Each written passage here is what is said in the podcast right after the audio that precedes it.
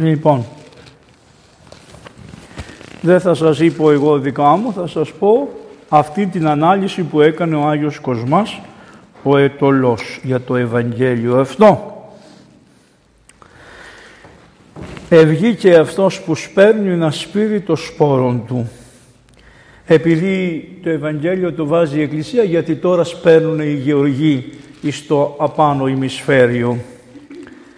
Και άλλα πέσανε στο δρόμο και καταπατήθηκαν και τα πετινά ήρθαν και τα φάγανε.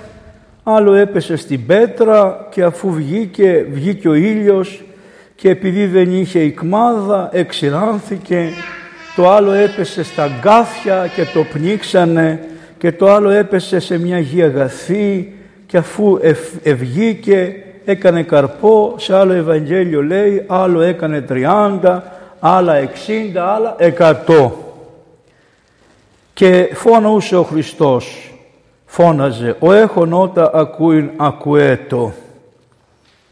Ο Ματθαίος πάλι λέει ότι ήταν ένας γεωργός και βγήκε από το σπίτι του και πήρε σπόρο και πήγε να σπείρει τους αγρούς του. Και άλλη έπεσε ο σπόρος στην πέτρα, άλλος έπεσε στην οδό, άλλος στα αγκάνθια. Βλέπετε ότι κι άλλος Ευαγγελιστής το περιγράφει. Ας κάνουμε τώρα, λέει ο Άγιος, μία ερμηνεία της παραβολής. Εσείς λέει καταλάβατε τι λέει, αλλά δεν καταλάβατε ποτέ καλύτερα τι λέει. Γι' αυτό σας λέμε ότι ο Κύριος ημών Ιησούς Χριστός έχει πολλά και διάφορα ονόματα. Λέγεται Θεός, Υιός Θεού, Υιός ανθρώπου, Σοφία Ανάστασης και Γεωργός.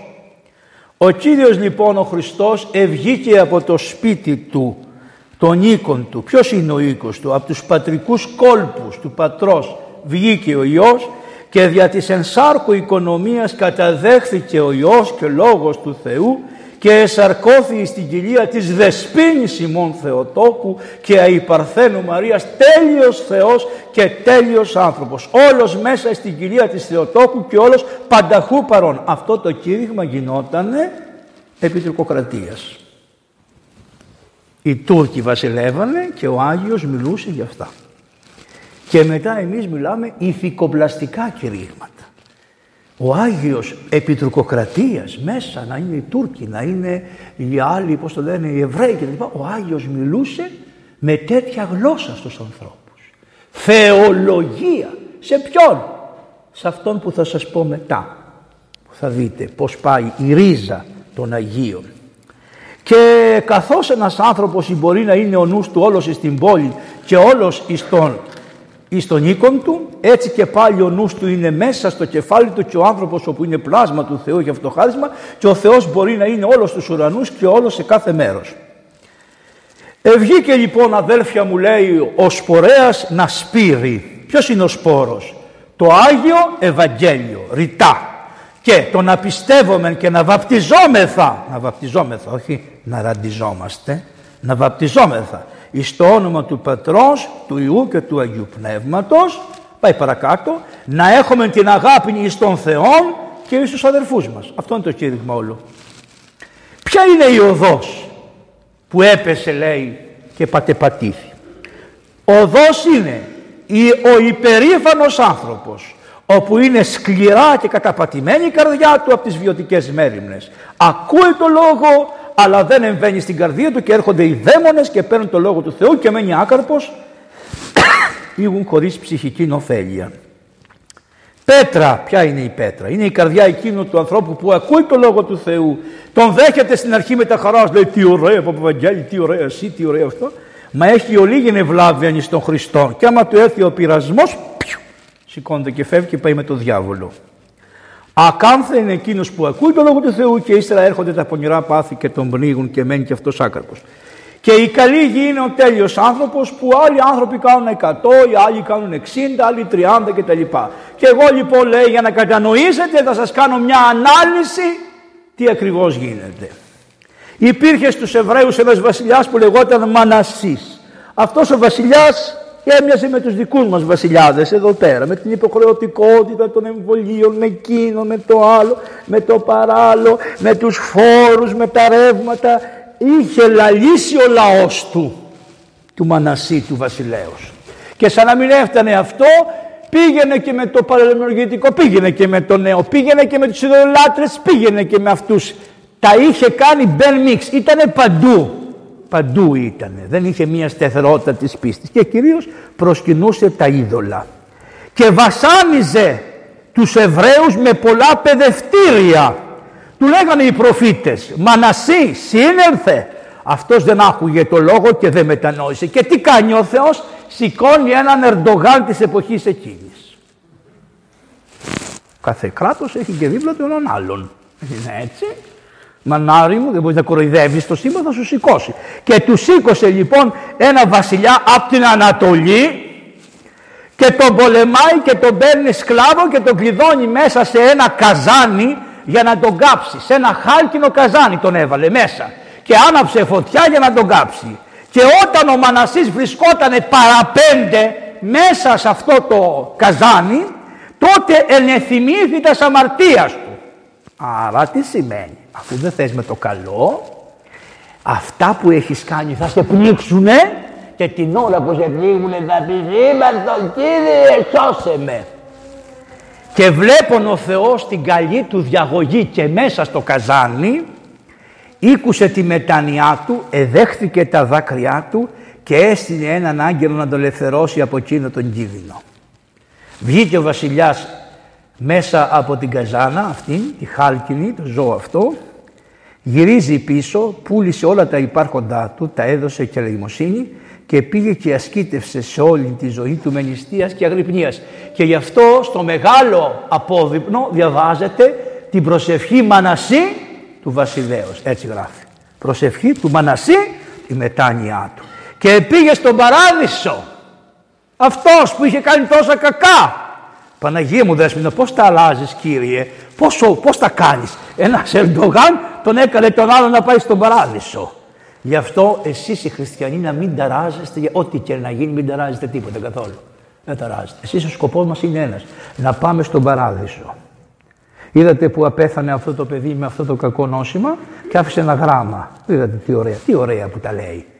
Αλλά είναι δίψυχος. Είναι και από εδώ και από εκεί. Αλλά τώρα είναι μονόψυχος. Διότι εκεί που πήγε τώρα ξέρει τι γίνεται. Ενώ όταν ήταν στον κόσμο έλεγε μπορεί και δεν μπορεί. Αλλά όμως άμα δείτε ένας καλός χριστιανός ήταν. Και ενώ όλοι τους συναφιού τους καίγονται και ενώ όλοι τους συναφιού τους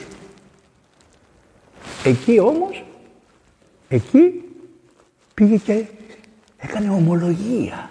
Σε όλο αυτό το συνάφι έκανε ομολογία.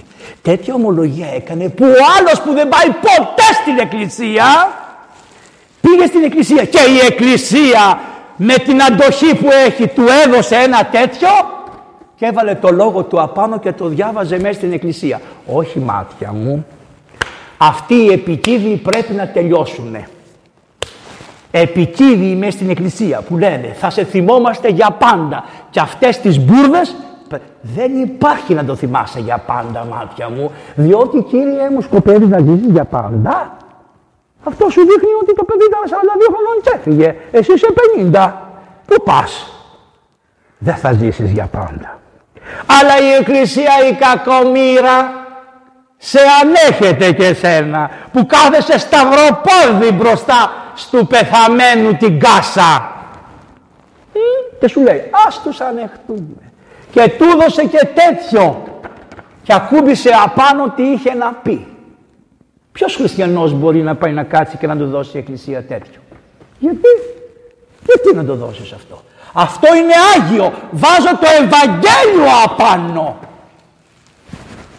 Πώς το δίνεις; Γι' αυτό θέλουμε ξύλο πολύ όλοι μας. Τα βλέπετε και σιωπάτε και δεν μιλάμε. Και μετά λένε έφυγε ο λαός, φύγαν τα παιδιά. Ε πώς να μην φύγουν. Το Μανασί τον είδατε; Πώς με, μετανόησε και θα πέσω κάτω να με πατήσεις να μπεις μέσα στην εκκλησία. Μετανόησε και έλα να κοινωνήσεις. Γι' αυτό στην παλιά στις κηδείες έλεγαν τας θύρας, τας θύρας να βγουν έξω όσοι δεν πιστεύουν.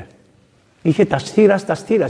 Ήταν μυστήριος συνδεδεμένο με τη θεία λειτουργία και επειδή γινόταν στη θεία λειτουργία, άκουγε τα στήρα τα στήρα και το πιστεύω.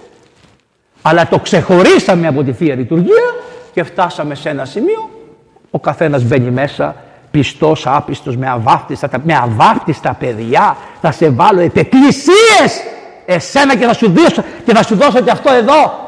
Ε, όχι ρε παιδιά. Να είμαστε τίμοι. Πάμε παρακάτω. Αυτός ο καημένος. Μετά τι είπε ο Χριστός, ότι έπεσε, ένας σπόρος έπεσε σε μία πέτρα. Γιατί το είπε πέτρα; Γιατί εννοούσε τον Πέτρο. Ήξερε ο Χριστός ότι ο Πέτρος θα ολιγοψυχήσει στους πειρασμούς. Και γι' αυτό λέει έπεσε στην πέτρα. Και ο Πέτρος ο Απόστολος τους λέει ο Χριστός το Μεγάλη Πέμπτη παιδί μου λέει Πέτρα, αδέρφια μου, καλά μου, Απόστολοι μου, φίλοι μου, φίλοι μου. Αδέρφια τους είπε μετά την Ανάσταση. Μέχρι που να σταυρωθεί τους έλεγε φίλους. Μετά τους έκανε αδερφούς. Μετά τους έκανε. Μετά λέει, είπε, όταν πήγε η Μαρία Μαγδαληνή, λέει, πες τους αδελφούς μου, πες τους αδελφούς μου να έρθουν, τους έκανε αδελφούς. Ενώ όσο ήταν μέχρι να σταυρωθεί, τους έλεγε, φίλους, πες τους φίλους μου. Γι' αυτό ε, έχουν δίκιο μερικοί που αγαπάνε τα αδέλφια τους παραπάνω από τους φίλους τους. Άντε, το κάνω αυτό χάρισμα σε κάποιον. Καταλάβατε; Λοιπόν, έχουν δίκιο. Γι' αυτό ο Χριστός είπε τους αδελφούς μου, πες τους αδελφούς μου. Λοιπόν, τι κάνει εδώ ο Πέτρος, του λέει ο Χριστός, ένας από εσάς θα με παραδώσει. Και τι είπε ο Χριστός; Όχι Κύριε λέει ο Πέτρος, όλοι μας αρνηθούν, εγώ δεν σε αρνούμε. Του λέει ο Κύριος, το σιτάρι όταν πυρώσει ο ήλιος τότε φαίνεται αν είναι ριζωμένο εάν δεν ξεραθεί. Αυτό το είπε ο Χριστός. Άρα ας έρθει ο πειρασμός να σε πυρώσει να δούμε και γιατί τον είπε πυρώσει. Δεν του είπε πυρώσει. Γιατί ο Πέτρος τα μαλλιά του ήταν πυρά. Ήταν ξανθο, αυτό, ήταν κοκκινομάλης και κοκκινοτρίχης. Πυρά λέγονται αυτά. Είναι πυρό στην όψη. Και γι' αυτό του λέει όταν θα σε πυρώσει ο ήλιος θα δούμε αυτά που μας λες. Και όπως ξέρετε επήγε ο Πέτρος και το μακρόθερ για να ειδεί τα πάθη του Χριστού έρχεται ένας Εβραίος λέει τώρα ο Άγιος γιατί ο Άγιος οι Εβραίοι τον, σταυρό, τον σκοτώσαν τον Άγιο. Οι Εβραίοι τον σκοτώσαν. Πήγαν στους Τούρκους και οι Εβραίοι τον σκοτώσαν. Λοιπόν, και λέγει του Πέτρου, και εσύ μαζί με τον Χριστό είσαι. Και απεκρίθη ο Πέτρος, δεν το γνωρίζω τον άνθρωπο, δεν τον ξέρω. Εν καιρό του πειρασμού αφίστασε. Μια ερωτησούλα του κάνανε και μάλιστα ήταν και γυναίκες αυτές. Πρωτήτερα λέει έτεκε να ειδεί τι κάνουν του Χριστού. Ύστερα κοίταζε την πόρτα να φύγει. Ενώ πήγε να δει τι θα του κάνουν του Χριστού, μετά έλεγε πού είναι η πόρτα; Και όπως πήγαινε για την πόρτα, τον έπιασε άλλος ένας και τον έπιασε και μια κοπέλα στην πόρτα. Και είπε, Ανάθεμα εάν τον ξέρω και αν τον γνωρίζω. Και ευθέως το πετινάρι ελάλησε. Και εξελθόν έξω έκλαψε πικρός. Αυτός είναι αυτή που είναι επί της πέτρας. Όταν έρχονται οι πειρασμοί τα παρατάνε και φεύγουν. Αυτή, αυτή είναι πολύ συγκριτική. Ο Πέτρος μόλις άκουγε το πρώτο λάλημα του πετινού σηκωνόταν και έκλαιγε σε όλη τη ζωή μέχρι που πέθανε. Μόλις άκουγε το πετινάδι που λαλούσε άρα είχε μια διαρκή μετάνοια. Το, το θύμιζε το πετινάρι. Και μια φορά εμείς που πήγαμε στην Αφρική και επισκεφθήκαμε κάτι ανθρώπους εκεί όταν φύγαμε μας δώσαν ένα πετινό δώρο. Τους είχαμε πει εμείς θα ξανάρθουμε, θα σας κάνουμε μια εκκλησία κτλ. Και όπως φύγανε λένε οι φύλαρχοι του χωριού, πες λέει στο Δεσπότη και στον Παπαβαγγέλη ότι τους κάνουμε ένα πετινάρι δώρο ώστε κάθε φορά που θα λαλεί ο πετινός να θυμώνται ότι μας έχουν προδώσει αν δεν έχουν κάνει αυτό που είπανε. Το, το βλέπετε; Πως και το πετινάρι ακόμα χρησιμοποιείται στους λαούς γιατί ξέρουν αυτό που να σου δώσω. Το πετινάρι να σου φωνάζει προδόταρε, προδόταρε. Πάμε σε άλλο. Υπάρχει μια Οσία Μαρία η Αιγυπτία. Αυτή η καημένη είναι αυτή που έκαμε άλλη δόση. Τι έγινε; Αυτή η Οσία Μαρία η Αιγυπτία ήταν πόρνη γυναίκα. 12 χρονών επόρνευε. Το προσέξτε την ηλικία. Καταλαβαίνετε που έχουμε μπλέξει. 12 χρονών το κοριτσάκι έφυγε από τη μάνα της. Και πόρνευε. Δεν το έκανε για τα λεφτά.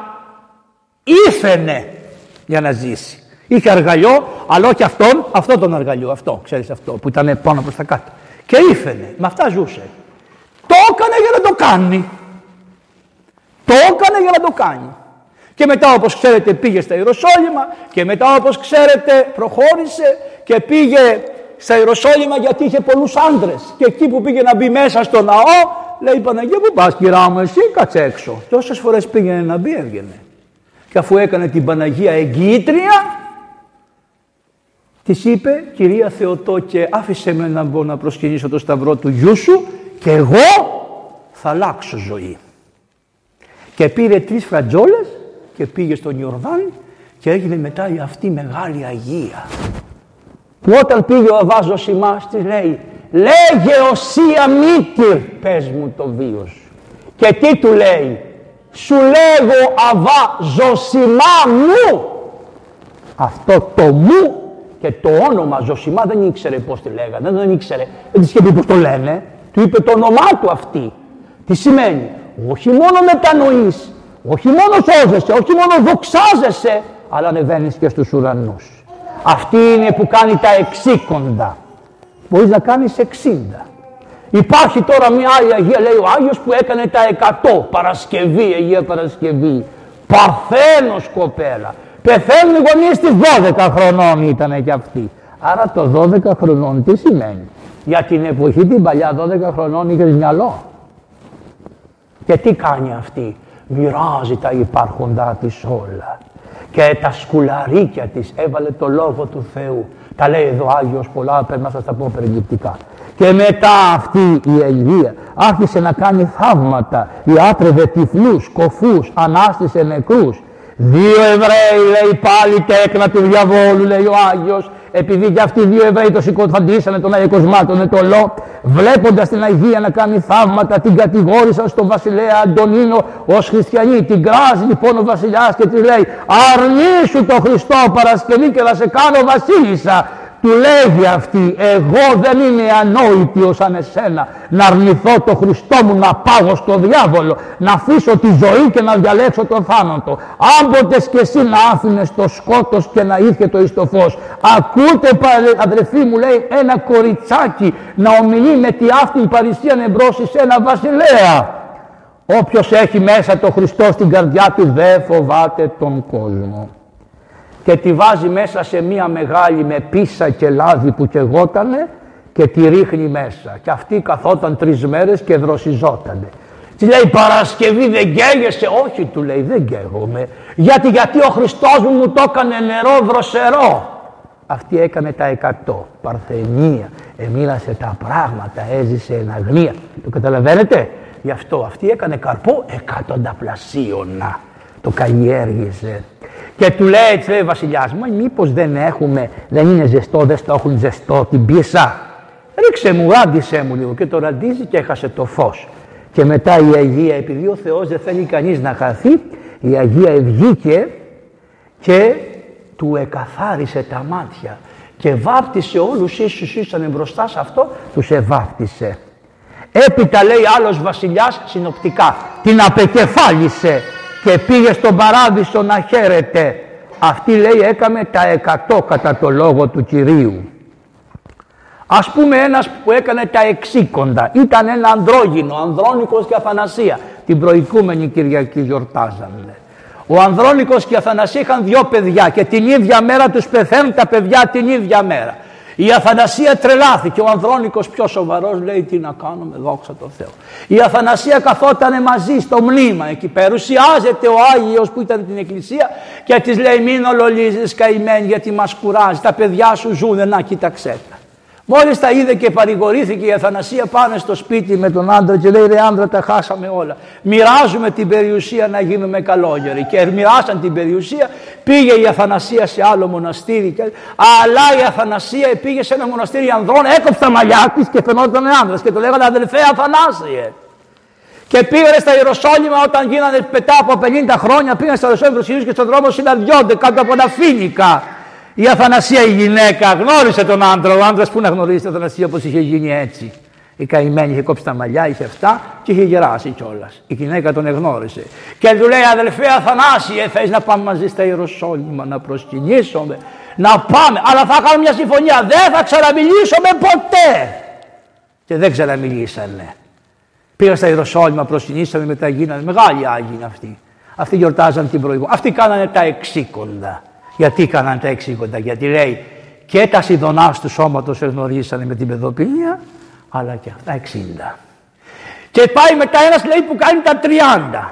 Ήταν ένας παπάς στα μέρη της Ανατολής, ο οποίος καλός παπάς, και ο οποίος πήγε ο δεσπότης και του λέει: Τι κάνεις, δεσπότη μου, Λέει, ήρθα να σε δω. Του λέει, πώς πας εδώ με την παπαδιά σου, τα παιδόπουλά σου, πόσα παιδιά έχεις; Λέει, 20, λέει ο παπάς.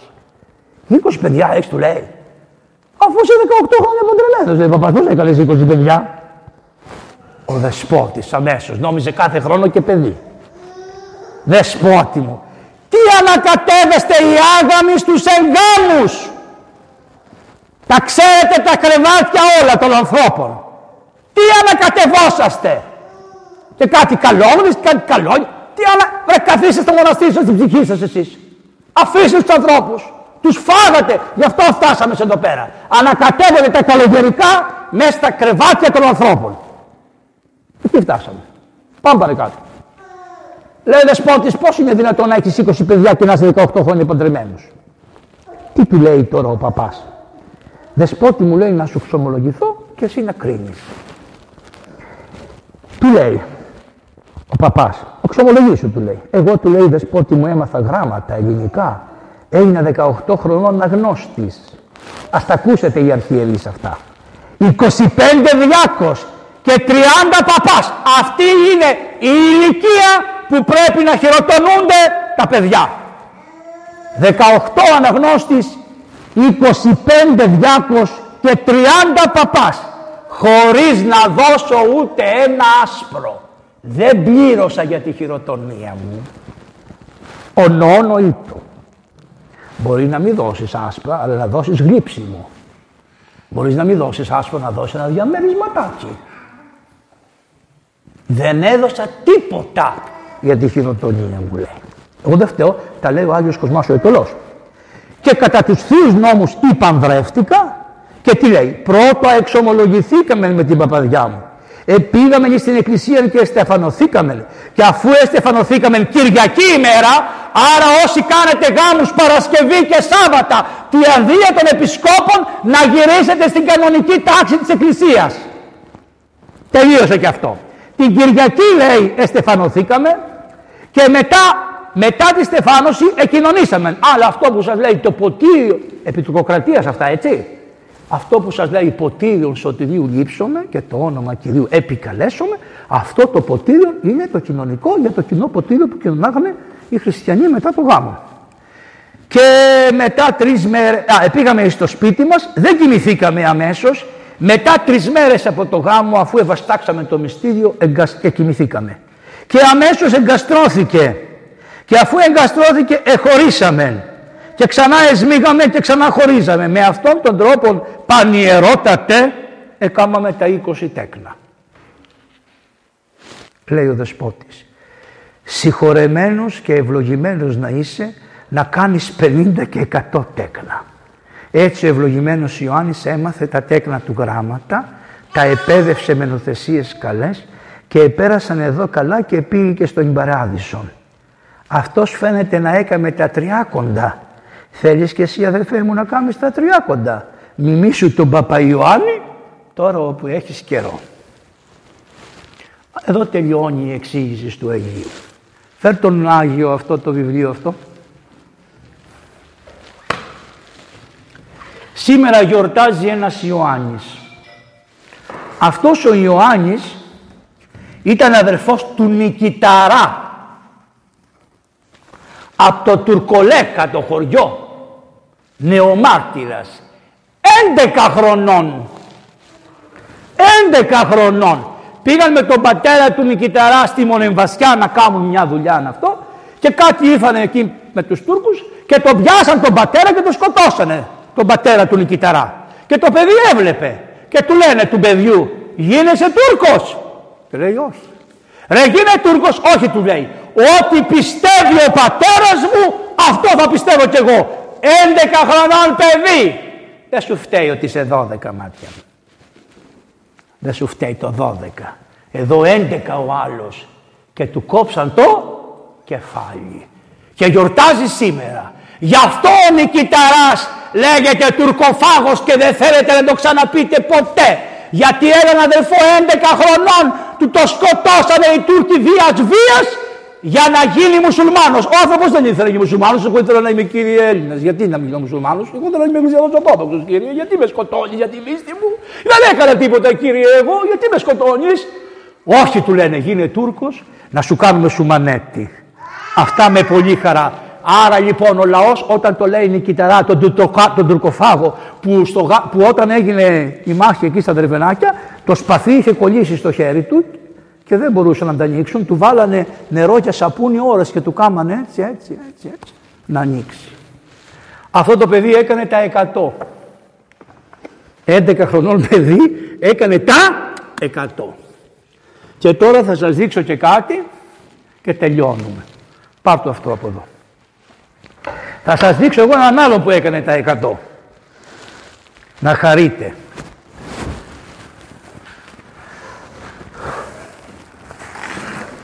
Φέρε μια καρέκλα.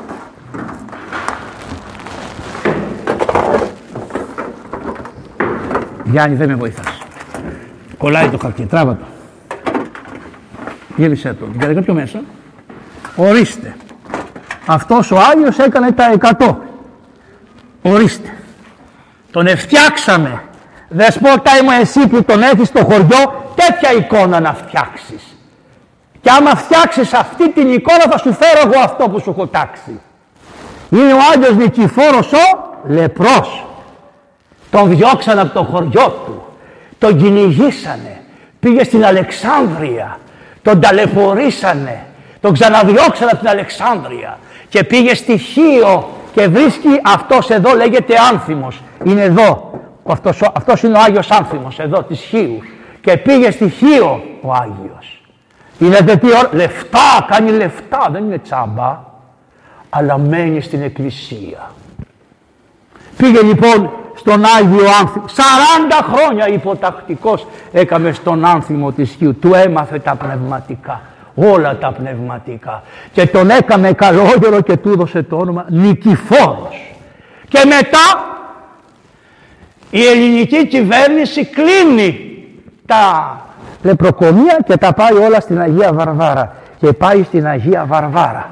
Και εκεί στην Αγία Βαρβάρα έρχεται αυτός, είναι ο πατήρ Ευμένιος. Για να φτιαχτεί έχω δώσει αίμα. Όχι στα λεφτά, στον κόπο για να το φτιάξω. Είμαι κάθε εβδομάδα στον ασημοχώ να λέω κάντε αυτό και κάντε εκείνο. Βάλε εκείνο και κάνε τ' άλλο. Για να γίνει, να μείνει. Να μείνει. Το κάνω και έδωσα υπεραναπαύσεως του πατέρα μου και της μάνας μου ο οποίος σαν σήμερα πριν λίγες μέρες κοιμήθηκε ο πατέρας μου, όχι τώρα, πριν πολλά χρόνια και κάθε φορά που γίνεται ένα, το μνημόσυνο έρχεται λέω τι να μείνει το τραπέζι στην Αφρική. Να το κάνουμε και το τραπέζι στην Κύπρο. Αυτά είναι εις μνημόσυνων των κεκοιμημένων. Δεν τα έβαλα εγώ τα λεφτά όλα. Έβαλα ένα μικρό μερίδιο. Πάμε παρακάτω. Προσέξτε τώρα. Είδε τον Άγιο Ευμένιο. Τον κάνει υποτακτικό τον Ευμένιο Νικηφόρος. Ο Άγιος Νικηφόρος δεν έλεγε πολλά λόγια. Αγιάστηκε μόνος του. Κανείς δεν τον έπαιρνε χαμπάρι αλλά άρχισαν τα, τα, τα λείψανά του να μυροβλίζουν. Με αποτέλεσμα, επειδή μυροβλίζανε τα λείψανα, μυροβλίζανε τα λείψανα, λέει γιατί μυροβλίζουν και σιγά σιγά σιγά διαδόθηκε παντού και τον ανακήρυξαν άλλοι. Δεν έχει ούτε πολλά λόγια, είπε. Τι να πει, λεπρός ήταν έτσι καθόταν. Ήρθανε πολλοί και τον είδανε, δεσποτάδες, κανένας. Ποιος ήρθε, πατήρ Γαβριήλ Διονυσιάτης, ένας βάμβας, ο πατήρ αυτός που ήταν στο Σωτήρα, πώς τον έγραφε παπαδιά αυτόν που πέθανε τώρα τελευταία, Ιωάννα. Πώς το λένε καλέ; Μην τρέπεσαι. Ήταν ένας, τώρα πέθανε τελευταία ένας παπάς.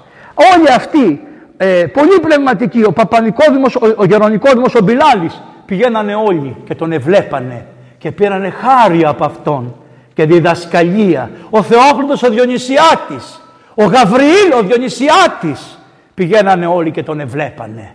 Πιο μεγάλη όχι, μέχρι εκεί.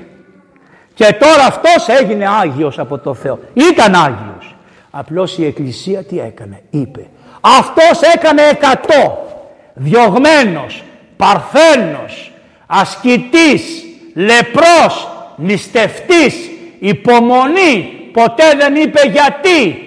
Εκοιμήθη ταλαιπωρημένο σε ένα κελί που άμα το βλέπεις κάτι από πάνω είχε αυτά πως ήταν τα Ελενή. Στην Αθήνα πέθανε, στο Άγιο Όρος ήταν. Μια μέρα ένας καλόγερος ξυπνάει και ακούει θόρυβο στην Αγία Άννα και πηγαίνει στο κημητήριο της Αγίας Άννας και τι βλέπει ρε παιδιά; Κάτι νεαρά παιδιά πέρανε κάτι κυβότια με κόκαλα πατέρων και τα βγάζανε έξω και φέρνανε και βάζανε μέσα άλλα λέει λοιπόν ο καλόγερος τι κάνετε καλέ εσείς εδώ; Λέει εμείς είμαστε άγγελοι του Θεού και τι κάνετε; Να σας πω τι κάνουμε λέει. πολύ καλόγεροι ήσαν εδώ αλλά με τις μέρημνες του βίου να χτίσουνε, να κάνουνε, το μυαλό το είχαν έξω από τα Γιονόρος. Τους παίρνουμε τα κόκαλα και τους πηγαίνουμε στον κόσμο, ώστε να αναστηθούν, να αναστηθούν στον κόσμο. Και πολλοί ήταν φτωχαδάκια στον κόσμο και ζούσαν σαν τους Αγιορείτες και παίρνουμε τα κόκαλά τους ανδρών και γυναικών και τα φέρουμε στα Ιωνόρος γιατί ο νους τους ήταν στην ασκητική ζωή του Αγίου Όρους. Τους βάζουμε αυτούς μέσα στα Ιωνόρος και βγάζουμε τους άλλους από τα Ιωνόρος και τους πηγαίνουμε στον κόσμο. Γι' αυτό είπε ο Χριστός. Προσέξτε μη βαρυνθεί η καρδία σας εν κρεπάλι και μέθη και με ρήμνες του βίου. Δηλαδή η κρεπάλι και η μέθη που είναι το χειρότερο πράγμα ισοδυναμεί με τις μέρημνες του βίου. Στο Χριστό μας που χαριτώνει όλους αυτούς τους Αγίους που σας είπα που δέχεται και τη μετάνοια του τελευταίου ανθρώπου αρμόζει η τιμή και η δόξα και η προσκύνηση τώρα και πάντα και στους αιώνας των αιώνων Αμήν. Την ευχή του Αγίου Νικηφόρου να έχετε. Αυτό είναι για το Άγιον Όρος, για μια εκκλησία που εκτίσει προς τιμήν του Αγίου Νικηφόρου και που έχει πολλά τεμάχια του λιψάνων του για να έχουμε παρηγορία. Να είστε καλά. Ο Χριστός να σας ευλογεί.